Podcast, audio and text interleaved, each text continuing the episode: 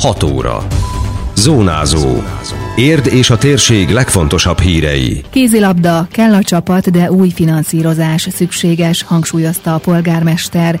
Farsang idén sem maradt el a hagyományos mulatság a Topoly utcai idős otthonban. Érettségi kezdődik a műelemző előadás sorozat a felnőtt könyvtárban. Köszöntöm Önöket, Szabó Beáta vagyok. Ez a Zónázó, az Érdefem 101,3 hírmagazinja a térség legfrissebb híreivel. Túl sokba kerül Érdnek a női kézilabda csapat. A megváltozott körülmények között nem engedheti meg magának a város az MB1-es gárda finanszírozását, nyilatkozta a polgármester. A témáról előző nap megjelent posztja vitát generált a közösségi médiában. Csőzik László elmondta, hogy az elmúlt tíz évben egyre nőtt a forrásigény, ráadásul ettől az évtől az Érdi Sport Kft-nek áfát is kell fizetnie, emellett az országos finanszírozás is csökkent a kézilabda szövetségen keresztül, így a klasszis játékosok másfél-két millió forintos fizetéseit nem tudják az érdi adófizetők pénzéből állni, hiába a nagyszerű eredmények nincs pénz ezt a színvonalat tartani, magyarázta a városvezető. Ez eddig 400 millió forint volt per év, ami eddig is horribilis összegnek számított. Éves szinten 2019-ig bezárólag majdnem fél milliárd forint volt a finanszírozási igény. A probléma az, hogy december végén szembesült az önkormányzat azzal, a cég tájékoztatása alapján az Érdi Sport Kft-ről van szó, hogy a havi finanszírozási igény 29 millióról fölmegy 58 millióra. Ez éves szinten azt jelenti, hogy már nem 400 milliót kell adnunk, hanem 7-es 100 milliót, ami hát egy egészen elképesztően horribilisen nagy összeg. Ez az összeg körülbelül kétharmada az érdiák által befizetett építményadónak. És akkor el kellett gondolkodnunk azon, hogy tartható ez a helyzet. Szerintem nem tartható, tehát úgy gondolom, hogy érdezt nem engedheti meg sajnos magának.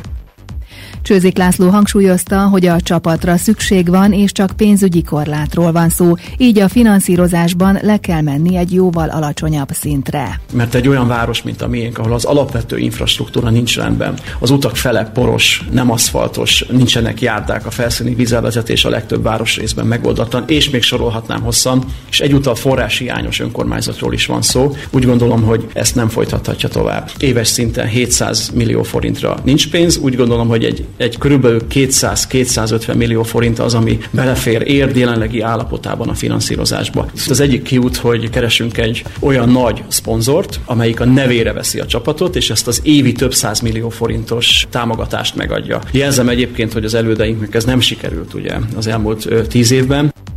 A női kézilabda csapat megtartása mellett a jövőben a következő kézilabdás generációk kinevelésére szeretnének fókuszálni, derült ki a polgármester nyilatkozatából. Az új fősodor az az utánpótlás erősítése lenne, hiszen azt szeretnénk, hogyha helyi lányok, érdi lányok nevelődhetnének ki, tehát itt helyben meg tudnánk képezni a leendő felnőtt csapat tagjait, és olyan helyi példaképek játszhatnának a felnőtt női kézilabdában, akik később húzzák maguk után a fiatalokat. A városvezető tájékoztatása szerint ma fogadja a két vezetőedzőt, akikkel egyeztetnek a további teendőkről. A teljes interjút megnézhetik az Érd Moston és az Érd TV YouTube csatornáján. Zene, tánc, együttlét, ez volt a fő program a szépkorúak farsangján, amit a Topoly utcai idős otthonban tartottak, ahol egyébként zajlik az építkezés. A mintegy 60 bent lakó nagyjából felevett részt a mások éves hagyományként megszervezett mulatságon. Kóré Mária, szociális gondozó azt is elmondta, hogy az idősek nagyon szeretik ezeket a rendezvényeket, aki csak tud, elmegy az összejövetelre. Minden évben megtartjuk a farsangot, az időseink nagyon szeretik, bár nem öltöznek jönnek be, mert nehéz őket már rávenni erre. Az idén éppen emiatt egy kis mesejátékkal próbáltuk őket bevonni, hogy jól érezzék magukat, de azt hiszem sikerült, mert nagyon-nagyon-nagyon boldog mindenki. Az aranyszőrű bárány meséjét próbáltuk nekik ö, előadni, amikor is a, az aranyszőrű bárányhoz hozzáragad az egész falu népe, és együtt táncolnak.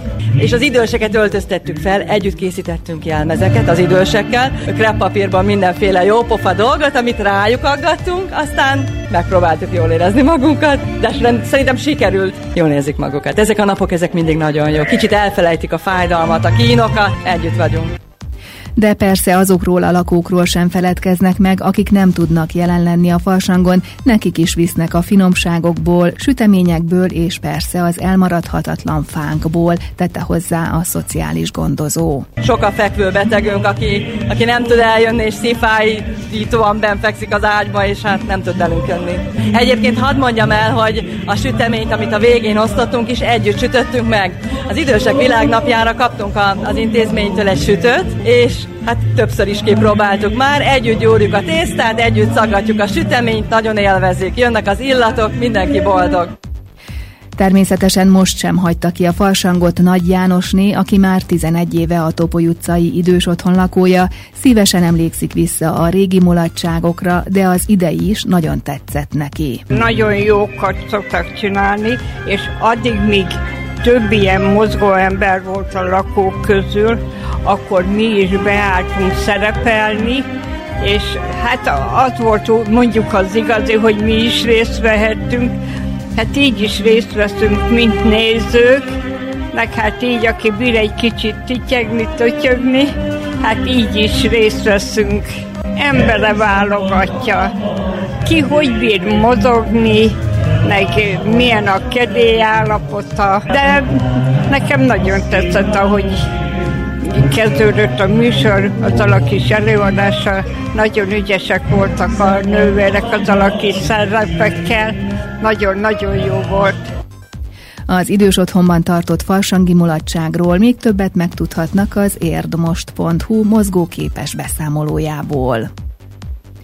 Folytatódik a magyar érettségire felkészítő előadás sorozat a Csuka Zoltán Városi Könyvtárban. A tavaly elindított Finomságok éretleneknek és érdeklődő éretteknek című program idén három részből áll, az elemző foglalkozásokra két-két témával készülnek. Az elsőt szerdán 17 órától tartják a felnőtt könyvtárban, majd még két alkalommal lesz mód egyes érettségi témákból jobban felkészülni. Összesen hat témát tudnak kidolgozva az érdek érdeklődők elé tárni, ismertette Nida Judit igazgató helyettes. Az első célunk az volt ezzel a sorozattal, hogy az emelt szintű magyar érettségire szóbeli részére készülőknek nyújtsunk egy kis segítséget. Egyrészt a diákoknak, másrészt a pedagógusoknak, akik felkészítik a gyerekeket erre a nagy megmérettetésre. Aztán a következő gondolatunk már a szervezés első pillanataiban az volt, hogy tulajdonképpen ezek irodalmi műveknek az elemzései ezek az előadások, és miért ne érdekelni a civileket érettségitől függetlenül is egy-egy műnek a részletesebb megismerése. Ezért aztán ezzel a címmel próbáljuk kifejezni azt, hogy kiknek szálljuk ezeket az előadásokat, tehát diákoknak, pedagógusoknak és csak sima érdeklődőknek is.